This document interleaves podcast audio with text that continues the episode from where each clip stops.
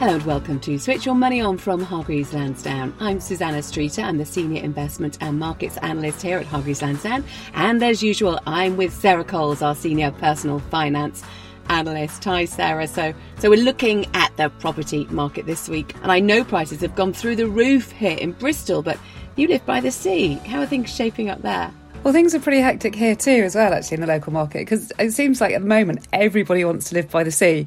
And it's kind of, it's also the smallish town where every time a property goes on the market, all the neighbours just hit the website straight away to have a good look around the house. So we discovered recently that the neighbours two doors down are putting this really gorgeous kitchen.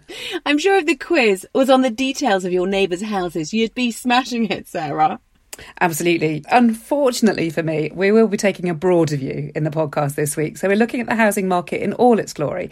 That's from the double digit growth we've seen over the past year to some of the early signs of some of the heat coming out of the market and what that means for estate agents, house builders, and lenders in an episode we're calling The Home Stretch.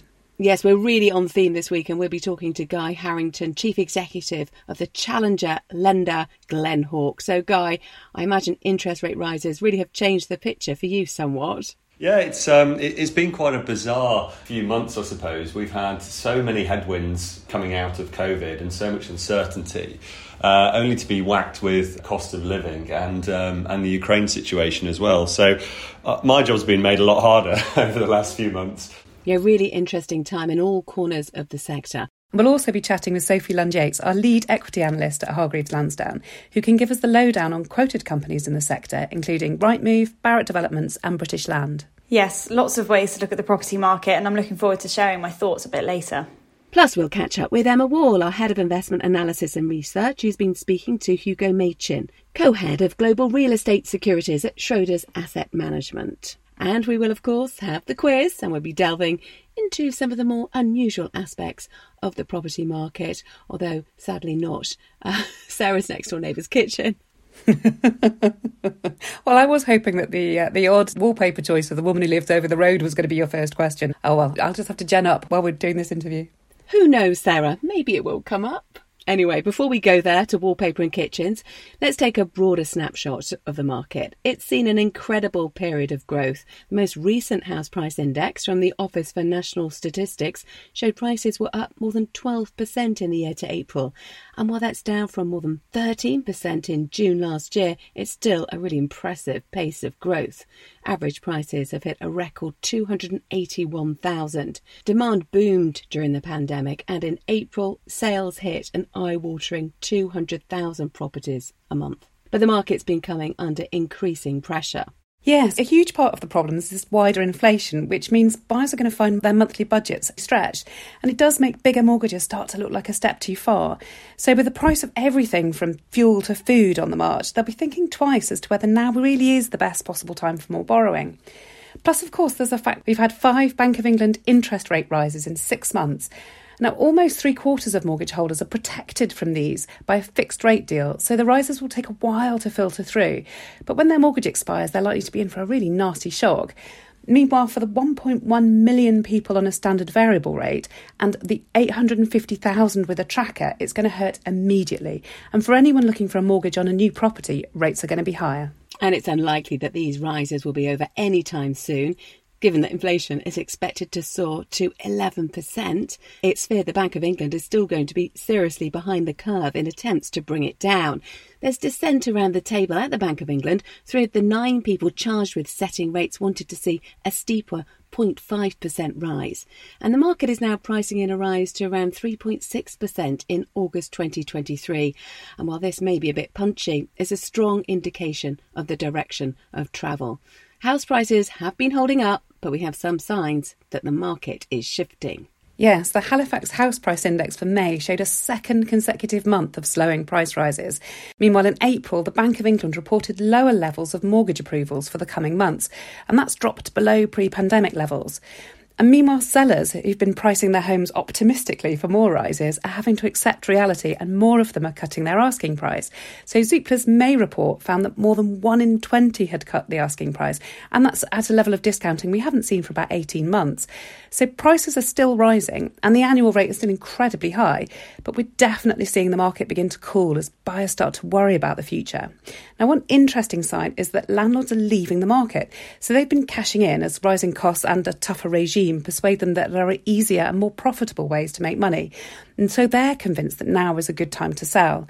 Of course, there's a huge difference between a cooling of demand and price falls, and as yet, there's no widespread conviction that prices will actually drop.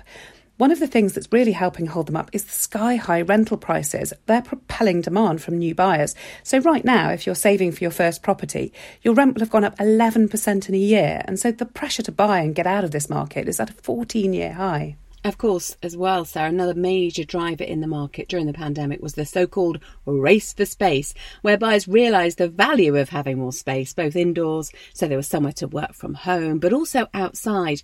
And we really saw a move from the centre of cities to suburbs and further afield. The ability to work from home, at least some of the time, has really shifted patterns of demand. And this in turn has had a real impact on the demand for commercial property. Footfall in town and city centres fell off a cliff during the pandemic as retailers were forced to close for months at a time, of course, and working from home orders were imposed. For many areas, it really has been an uneven recovery, with the hybrid working trend keeping footfall down on pre pandemic trends and the number of new office lease agreements weak companies appear to be making significant cutbacks on their space requirements, with some smaller organisations reducing their office space requirements by as much as 50%. Demand for the more premium space remains stronger, however, with plusher offices being designed to lure back workers for meetings. However, the pandemic induced e commerce boom has seen demand for industrial and logistical property surge. Although online sales have fallen back a little compared to periods of lockdowns, they have rebased at a higher level compared to 2019, and it's forecast that as much as 200 million square metres of additional e commerce dedicated logistics space will be required globally over the next five years to support the growth in internet sales. So it's been a couple of years of real highs and lows right across the property market. So let's speak to someone who's seen the roller coaster ride of the residential market at the sharp end. That's Guy Harrington, Chief Executive of Glenhawk.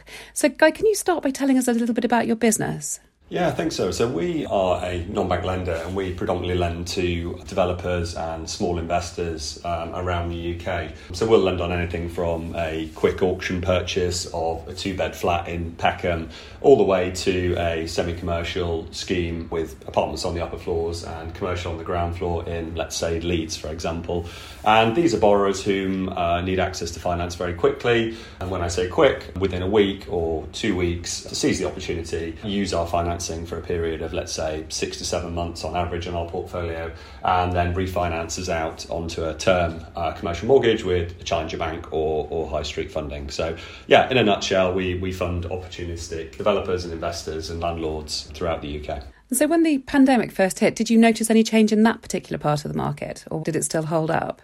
Good question. I mean, when the pandemic first hit, um, there was a bit of panic, uh, of course, uh, whether estate agents were going to be allowed to stay open, whether valuers and surveyors were actually allowed to go and visit properties. However, it soon settled down, and then we started to see the talk of government stimulus at the time, which personally I don't think was needed at all, and it was clear now that it wasn't needed. And there was a big demand in borrowing. We saw a, a lot of cash in the market and a big rush to assets, which I think only until recently has started to ease off slightly. But the pandemic actually turned out to be a very good year for us, whether it was on our regulated lending side and it was a homeowner moving from London to the, the Cotswolds. And we saw that race for space right there front and centre, which certainly recently has slowed down to a degree as people want to move back into cities or have the option to. But we haven't seen a complete reversal yet. There's still a, an outflow to the countryside for sure. Interesting Guy you said there, a bit of a slowdown you're seeing more recently. How is this manifesting? Which areas in particular? So when I say slowdown, our inquiries are very strong. We will always do well in markets where the banks start to ease up, they start to increase their buffers of liquidity within within their groups. So from our side, inquiries are still strong. The demand's still certainly there. Last month was our record month of lending. Um, we annualise lending at the moment around 400 million of short-term loans of around 600,000 in, in size. So from the inquiry front, we're fine. But what we are seeing on the on the front end now is, I suppose, on the back end of the loans, are more extensions and redemptions a little bit slower. I mean, that could be either they want to lock in the rate they have for a little bit longer, or they just want a bit more security and certainty over their funding for, let's say, another nine months to a year. Uh, however, a bridge loan isn't uh, a long term product, it's only a short term uh, strategic uh, financing tool. So it could be seen in two ways, really. But uh, I'd like to think it's through good performance because our loan book does perform very well. But that's probably going to reflect a, more, a sign of more nervousness in the market you were discussing earlier, and, and how homeowners are feeling a bit more nervy on, on on what's happening and what's going to happen over the next year to 18 months. So, and also, do you think it could be that perhaps banks aren't being so forthcoming with the lending and it might be harder for your customers to transfer the lending from you onto more of a longer term deal? Yeah, I think so. And that's just natural bank retrenchment as uh, we enter more uncertain times. Clearly, banks are liquid at the moment. It's a very competitive market space. And there's a lot of rushing towards assets in, in every sector where there's a real estate asset back behind it. So, my personal view is the landlords will usually always have an exit onto the challenger banks. It's more the high street borrowers that took out cheap fixed rate deals during COVID and when they start to expire in 2023, 2024, and rates by then are perhaps up into like the four on a base, that's when we'll start to see pain in the in the residential sector, I think. But in terms of the broader market at the moment, I feel we're in a period of perhaps stagnation coming up. There's still buyers that are opportunistic and thinking, well, if rates are going to go up so quick, I'm going to upsize my house now, lock in a deal for five to ten years uh, at a decent rate and do that move. But then you also have people who are thinking, mm, well, actually, don't really want to stretch myself, can't afford it, and inflation is slowly evaporating money out of the pocket that you might not have seen it happening at the rates that you see in the paper. So the 10% inflation we can see is, uh, I think, far below what it actually is. I think real world it's probably more 35 to 40%, but um, as I say, that's just my opinion. So why do you think inflation, I have to ask this, is, is running that hot? Why is it running that hot? Clearly, uh, I feel it's an energy-led crisis because of the energy inflation and that's tripping the figures as high as they are. We're a country of drivers. I was looking at some statistics the other day and something like 65 to 70% of people commute in a car, which is one of the highest in Europe. So clearly any fuel cost rises like we've seen up to, when I filled up the other day and it was 202p a litre, which is absolutely mad, and that's up from uh, what was it like 160ish last year, 152. So we're seeing significant inflation on the energy costs, which whacks the consumers in the pocket in the UK, I think, harder than anywhere else. And clearly, once the fuel cost rises, I don't need to give anyone on this podcast or yourselves a, a, a, lecture on how inflation works, but clearly that knocks onto everything else. Transport costs go up, costs of goods go up, cost of the pint of beer goes up, and uh, all proportionally as well. So it's um, quite interesting times, and I don't see it easing off uh, until probably middle of next year at this rate. And you mentioned that we might be seeing sort of stagnation coming up in the in the future. Are, are you seeing any signs of that just yet, or is this speculation given the environment? I'm just looking at the fundamentals and making a judgment of what I can see and the flow I can see, and speaking within the market of what's happening, and I suppose just applying logic to, to where we are and what's going to happen. Affordability is going to go down on mortgages. Banks are going to get a little bit tighter but you can't ignore the fact that we have a huge lack of housing in the UK. We're still hundreds of thousands of homes a year behind our target. So that's going to take a long time to catch up. Migration here is still extremely strong. So if you combine that with a downward trending market, it pretty much cancels each other out. So I think the house price growth we've had over the last few years as a homeowner is fantastic and not talking myself out of a job, but the reality is this can't continue. It's not sustainable and it, it, worries me a little bit. I'd rather we had gentle growth, gentle upticks, and not the double digit growth that we've been seeing. And of course, we've seen it easing off more recently. And I think in May the was the one of the lowest amount of new mortgages issued uh, since uh, pre COVID, but it's slightly skewed with those figures. So yeah, it's natural to see a little bit of a slowdown coming. And I'd rather have a bit of caution than uh, a booming market, uh, in my own opinion. However, that might be completely unavoidable with um, the fundamentals we have in the UK the lack of supply, the huge amount of liquidity, and uh, just Brits loving to own homes, which is um, something I don't think will ever end. yeah, and particularly it's been so tough, hasn't it, for all of those first time, wannabe first time buyers with prices mounting so rapidly. Um, do you see that they represent a much smaller kind of part of your portfolio? We're definitely away from the, the, the first time buyers. Our main borrowers, they're already homeowners and they're, and they're moving up the chain. But now you've got to feel for the first time buyers because owning a home is a magnificent thing. The first time you do it, you feel great. But also, I don't think we can really knock the rental market. In the UK, we still don't have a very institutionalised or professionalised rental market. In Germany and Switzerland, for example, the proportion of renters is far higher than the UK.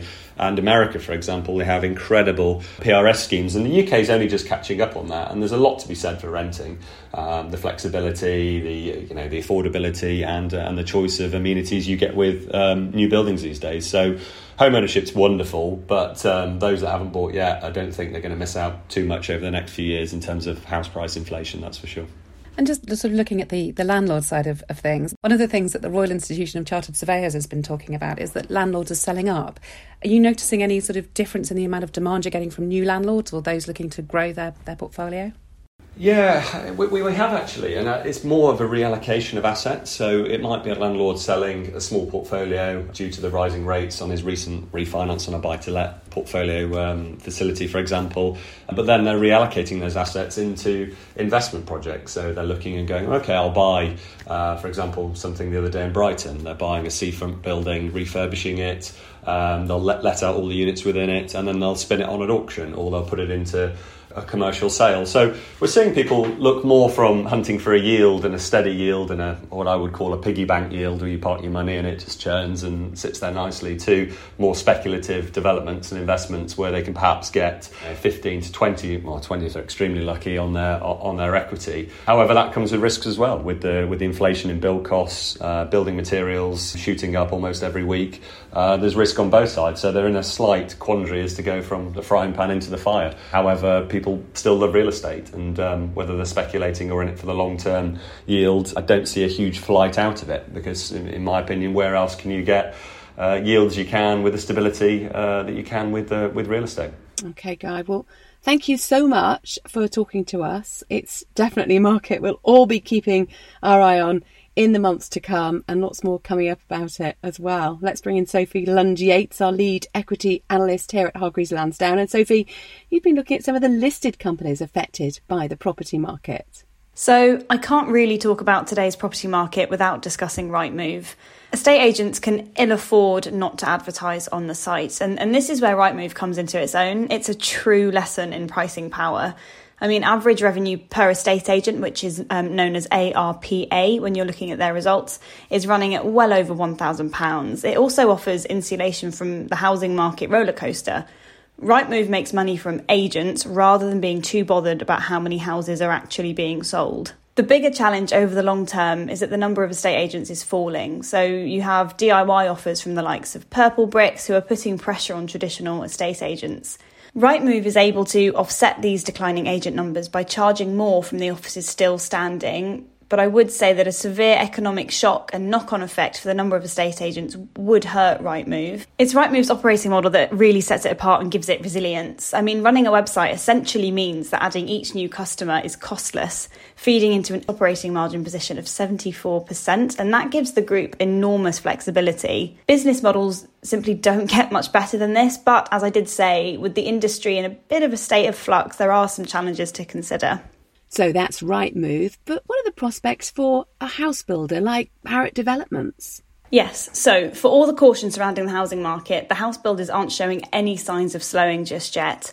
Take Barratt Developments, where full year completions are expected to be between 18,000 and 18,250, which would equate to 4 to 6% growth year on year. The group is fully forward sold for 2022 and the order book is worth 4.4 billion pounds. That's up 18.6% on last year and comprises 15,821 homes. I'd actually been concerned about demand with the tapering of help to buy and the end of the stamp duty holiday, but Barratt is defying those expectations. Now, this comes down to a fundamental attraction of the UK housing market currently demand is outweighing supply, which the house builders are, are kind of tasked with rebalancing. Now, the UK is a nation absolutely obsessed with home ownership, which is working in Barratt's favour. Now, of course, it won't come as much of a surprise, though, to hear me say that I'm, I'm, nonetheless keeping a close eye on the economy. I'm not yet worried about interest rates and mortgage demand because interest rates are still very low by historic standards. But I am looking at wider economic health, which, as we know, is tied to what's going on with interest rates. And a sharp economic downturn would hurt all of the house builders. A recessionary environment is, is not when people tend to buy the most homes. So Barratt is making the best of a situation, but the wider economy and rising bill cost inflation, which shouldn't be glossed over either, are some points to keep in mind when trying to map the profit profile from here. These concerns are reflected in the fact that Barratt's valuation has come under hefty pressure year to date, despite the group churning out those positive results. And we've mentioned commercial property briefly. So, what's your take on British Land, for example? Slightly different one to end with, with British Land. So, commercial property is often the forgotten asset when we talk about the property market more generally. And this is where British Land comes in, which is a REIT, R E I T, which stands for Real Estate Investment Trust. British Land is a corporate landlord focused on the retail sector specifically. It's focusing on the areas of retail that are actually doing well, including out of town retail park estates. Um, and what's even more exciting, in my view, is the way the group's upping exposure to logistics. The physical space needed to store and process all of our online orders means logistics is a great space to be in. British Land is also reducing its reliance on London. What's interesting is that footfall and sales are approaching pre pandemic levels across the retail portfolio. And less uncertainty meant that the group was able to release some of the money it had previously set aside in case tenants defaulted, which provided a welcome boost to profits. And last year, British Land collected 97% of its rent, so it's well on the road to, to recovery. Now, I have made it this far without mentioning inflation specifically this week, but sadly, it does need a shout out at this point. Um, as consumers tighten the purse strings, we can't rule out some challenging times for British Land, or more specifically, the tenants that it relies on for income. For a bit of extra context, uh, the group is, is trading on a price to book ratio of 0.7, which means it's trading below the value of its assets. And this is slightly behind the longer term value of 0.78. Thanks, Sophie. I think we'll all be keeping a close eye on the market and the wider economy for the months to come. Coming up, it's the quiz with a focus, of course, in this episode on property. So here's a teaser for you. How much was Buckingham Palace valued for? Was it £465 million, £1 billion, or £3.7 billion? And that valuation came just before the Jubilee. Coming up later. Now I'd like to bring in Emma Wall, our Head of Investment Research and Analysis here at Hargreaves Lansdown. She's been speaking to Hugo Machin, Co-Head of Global Real Estate Securities at Schroders Asset Management. Hi Hugo. Hi, how are you? I'm very well, thanks. How are you? Very well, thank you. I thought we could just kick off by talking about inflation and interest rates because we're talking at a time where interest rates are rising. We just had another interest rate rise from the Bank of England in the UK last week. Inflation forecasts are double digit for a number of economies across the globe. This is something that has an impact on real estate investing, isn't it? Yeah, absolutely. Everything has been sort of very sort of macro driven by the rate environment really since the beginning of the year as inflation started to tick up in Q4 of last year and clearly the impact in the listed market which is where I spend all my time sort of investing has been sort of quite pronounced this year. And for a very good reason, it's forward looking in terms of what's happening in the direct market. So, yes, yeah, certainly rates are hugely impactful. And just really simply, that's because people will have to spend more on mortgage rates and indeed within the rental space, commercial, residential, industrial, more on rents as well, won't they? I mean, it's really twofold. It's really the financing costs which are being driven higher. And, and I think it's the change in the rate which has been really quite acute. And that's really what's driving quite a lot of fear, I think, as far as investors are concerned. The other component to it really is higher input costs as well. If you look at the commercial property market as far as, you know, the underlying tenants are concerned, so those guys who are, who are paying the rents, they've obviously got a higher cost base um, in terms of, you know, employers, materials, so that is certainly another kind of component to it. Um, it feels like you know there's kind of a quite a strong conflation of events which are fairly challenging. I think is probably the best way of putting it. And looking then at what you invest in, I think it's really important to distinguish between listed real estate opportunities, which, which you look to take advantage of, and bricks and mortar funds. So at HL, we prefer within the open end fund structure for people not to invest in bricks and mortar. We think there's a liquidity mismatch there, which means basically everybody knows how difficult it is to buy and sell a house. We don't think that matches very well with the way that you can trade a fund. You do things slightly differently, don't you? You invest in, in listed real assets. Yeah, that's right. I mean, we would entirely agree with your view on that. So, the fund that I run has liquid investments in terms of um, underlying shares, and it's on a global basis, so it's globally diversified.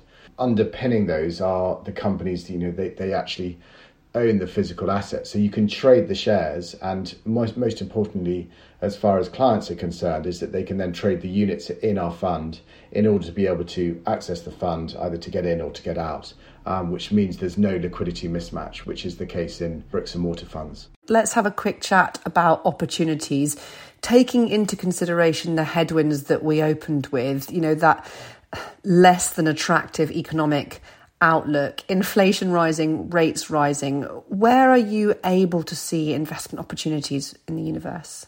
The sort of analogy that we use is a bit like a, a sort of a ship sort of setting sail out out to sea and if you take the fund, as it were, as that ship, the, the way we would describe it is that the engine's in good order, it's setting out to sea, and the thing that we can't control as a fund manager is really that macro piece. And at the moment, the macro piece is it's a pretty sort of violent storm, um, is the best way to describe it. So we're slightly being sort of pushed around by that.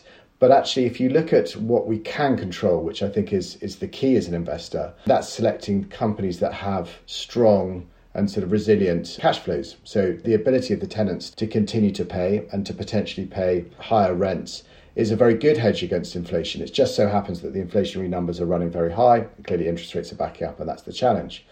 But to dive in a little bit in terms of your question, there are very, very specific areas of the market that we have liked for a long time and we continue to like. And in particular, the warehousing space, and, and all your listeners will know really kind of the strength of, of kind of e commerce and infill e commerce in particular. So, warehouses close to those sort of points of mass consumption. The residential space, in terms of residential apartments, we have quite a lot of exposure to that in the fund and we continue to see that as a, what we describe as a non-discretionary spend. So food and shelter are absolutely critical to what we do, and, and so the shelter piece is something that we are keen on having exposure to in the fund.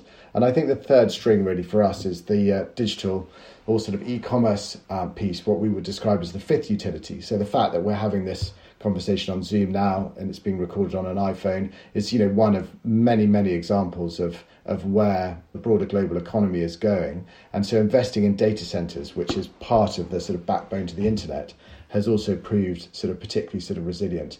But yeah as things stand at the moment looking at markets they are very very challenged by the the sort of headline inflation numbers that's for sure and Hugo, whereabouts in the world are you seeing the greatest opportunities? Is there anywhere that's jumping out as particularly interesting or indeed particularly challenged? In terms of where it's particularly challenged, I think from a sort of geopolitical perspective, some of the pullback in China over the course of last year and the knock on effect to Hong Kong in particular is quite challenging. You can see just in the headlines in terms of multiple lockdowns, the impact that lockdowns have on the ability of, of anyone to sort of operate trade to go through ports, shopping centres to remain open. That has proved very hard to sort of predict and to look at, and it's what we would describe as more stroke of a pen risk. Again, it's going to the point of things we can't control, and as investors, we tend to shy away, not surprisingly, from things that we can't control and can't really understand. It's beyond the sort of fundamentals of the financial markets. Turning to areas that I think we do like, we remain on a global basis positive about the digital piece. In the US, in particular, we remain really positive about some of the warehouse plays that we have on the west coast. Um, it continues to be very strong, and there's one or two areas in the UK and Europe which we quite like. But again, it's it's really quite sector specific. The sort of subsector, if you like, tends to override the geography more often than not. Hugo, thank you very much. Thank you very much indeed.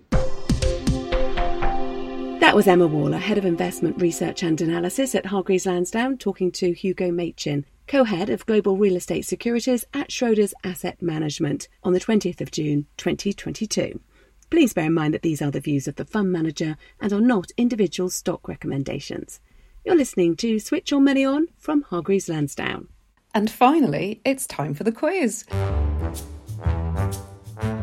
And Susannah's been delving into some of the odder corners of the property market. Yes, my online property browsing habit really has been paying off, Sarah. So we're going to start at the top end, shall we? For the Jubilee, estate agent comparison site getagent.co.uk provided an estimate of the asking price of, of course, Buckingham Palace, if it was put on the market today. So, Sarah, was it 465 million, 1 billion, or 3.7 billion pounds? This is. Blimey, it, it could be any of them. Although it's quite hard to imagine any property could possibly be worth £3.7 billion. So I'll go for the middle one. I'll say a billion. No, 1 billion was the price the valuer put on Hampton Court Palace. 465 million was the value of Kensington Palace. But Buckingham Palace did come in at that ridiculously high 3.7 billion pounds. So there we go. I wonder how much more it adds if Queen is playing outside every other weekend. Sticking with bizarrely expensive homes, one of the most expensive in the UK is a mansion in Mayfair owned by John Caudwell, founder of Phones for You, which is said to be worth £215 million and is thought to be one of the most expensive homes in the UK, apart from Buckingham Palace, of course. But which of the following features was he excited to tell a celebrity magazine about at the end of last year? This is a feature in this house. Was it a massive golden ballroom, a glass car lift, which lets him see his vintage cars from inside the house, or an Asian garden dining room inspired by his love of Thai food? I've no idea. I, I, mean, I know about John Caudwell, but I, you know, I don't think I picked up that particular magazine, uh, which sounds like a Mr. Treat. Um, I can imagine all of these would be the kinds of things you'd have in a mega mansion I'll go for the car lift. You were right first time because it was, in fact, all of them. So I think it's only fair to give you that one. I wonder what dining room design he'd have gone for if his favourite food was egg and chips rather than Thai food. But anyway, that's some food for thought. Okay, let's travel down to the other end of the market. And the smallest home in the UK which is a fisherman's cottage at the end of a terrace of houses on Conwy's quayside. It really is tiny, at just over three metres high. But how wide do you think it is? Three metres, two metres, or just one metre? whichever one it is, that's really bizarrely small. They must have made really, really tiny fishermen back then. But it can't be less than three metres wide. Eh? You wouldn't be able to turn round. You think so, but no, it is actually two metres wide. Although it may have been built for a tiny fisherman, the last person to live there in 1900 was a local fisherman called Robert Jones, who was actually six foot three. So get that. Okay, let's stick with the weird and wonderful. A property went on the market in May last year in Brecon. The three bedroom house was priced at just 200,000, but it was a bit of a DIY project. Down in the basement was an unusual feature. So what was it? Was it a nuclear bunker, a jail cell, or an abandoned swimming pool? I know you do browse the property pages all the time, Sarah. You are our property guru, so surely you must know this one. Again, do you know? I think I missed this one. Um, they, they all do sound quite, quite. I think you you use the word unusual. I think they're all pretty unusual. But I, I you know I know there are some people who like to prepare for literally anything, so I'm gonna go with a nuclear bunker. No, sorry, this hasn't been your day. It was a jail cell. In fact, all the jail cells were still intact in what had been the town's prison. There was even an interconnecting door to the former fire station next door. The place needed a vast amount of work, and given it was Grade 2 listed, I imagine the cells needed to stay. And after so long in lockdown, I do wonder how it affected demand for places where you could actually be locked down. yeah, actually, if we ever get locked down again, I'm going to be keeping my fingers crossed for that mega mansion. I'm, I'm sure I have 250 million pounds just tucked down the back of my sofa for it. Good luck tracking that one down, Sarah.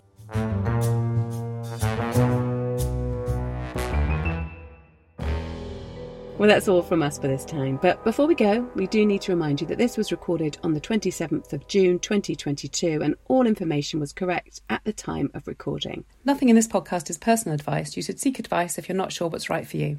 Investments rise and fall in value, so you could get back less than you invest. Past performance isn't a guide to the future. Yes, this is not advice or recommendation to buy, sell, or hold any investment. No view is given on the present or future value or price of any investment, and investors should form their own view on any proposed investment. And this hasn't been prepared in accordance with legal requirements designed to promote the independence of investment research and is considered a marketing communication. Non independent research is not subject to FCA rules prohibiting dealing ahead of research. However, HL has put controls in place, including dealing restrictions, physical and information barriers, to manage potential conflicts of interest presented by such dealing. You can see our full non independent research disclosure on our website for more information. So all that's left is for me to thank our guests, Guy, Hugo, Sophie, Emma, and our producer, Elizabeth Hodson. Thank you so much for listening. As usual, we'll be back again soon. So if you enjoyed this podcast, please do let us know what you think. And do subscribe wherever you get your podcast so you get a fresh new episode in your inbox as soon as it's ready. Goodbye.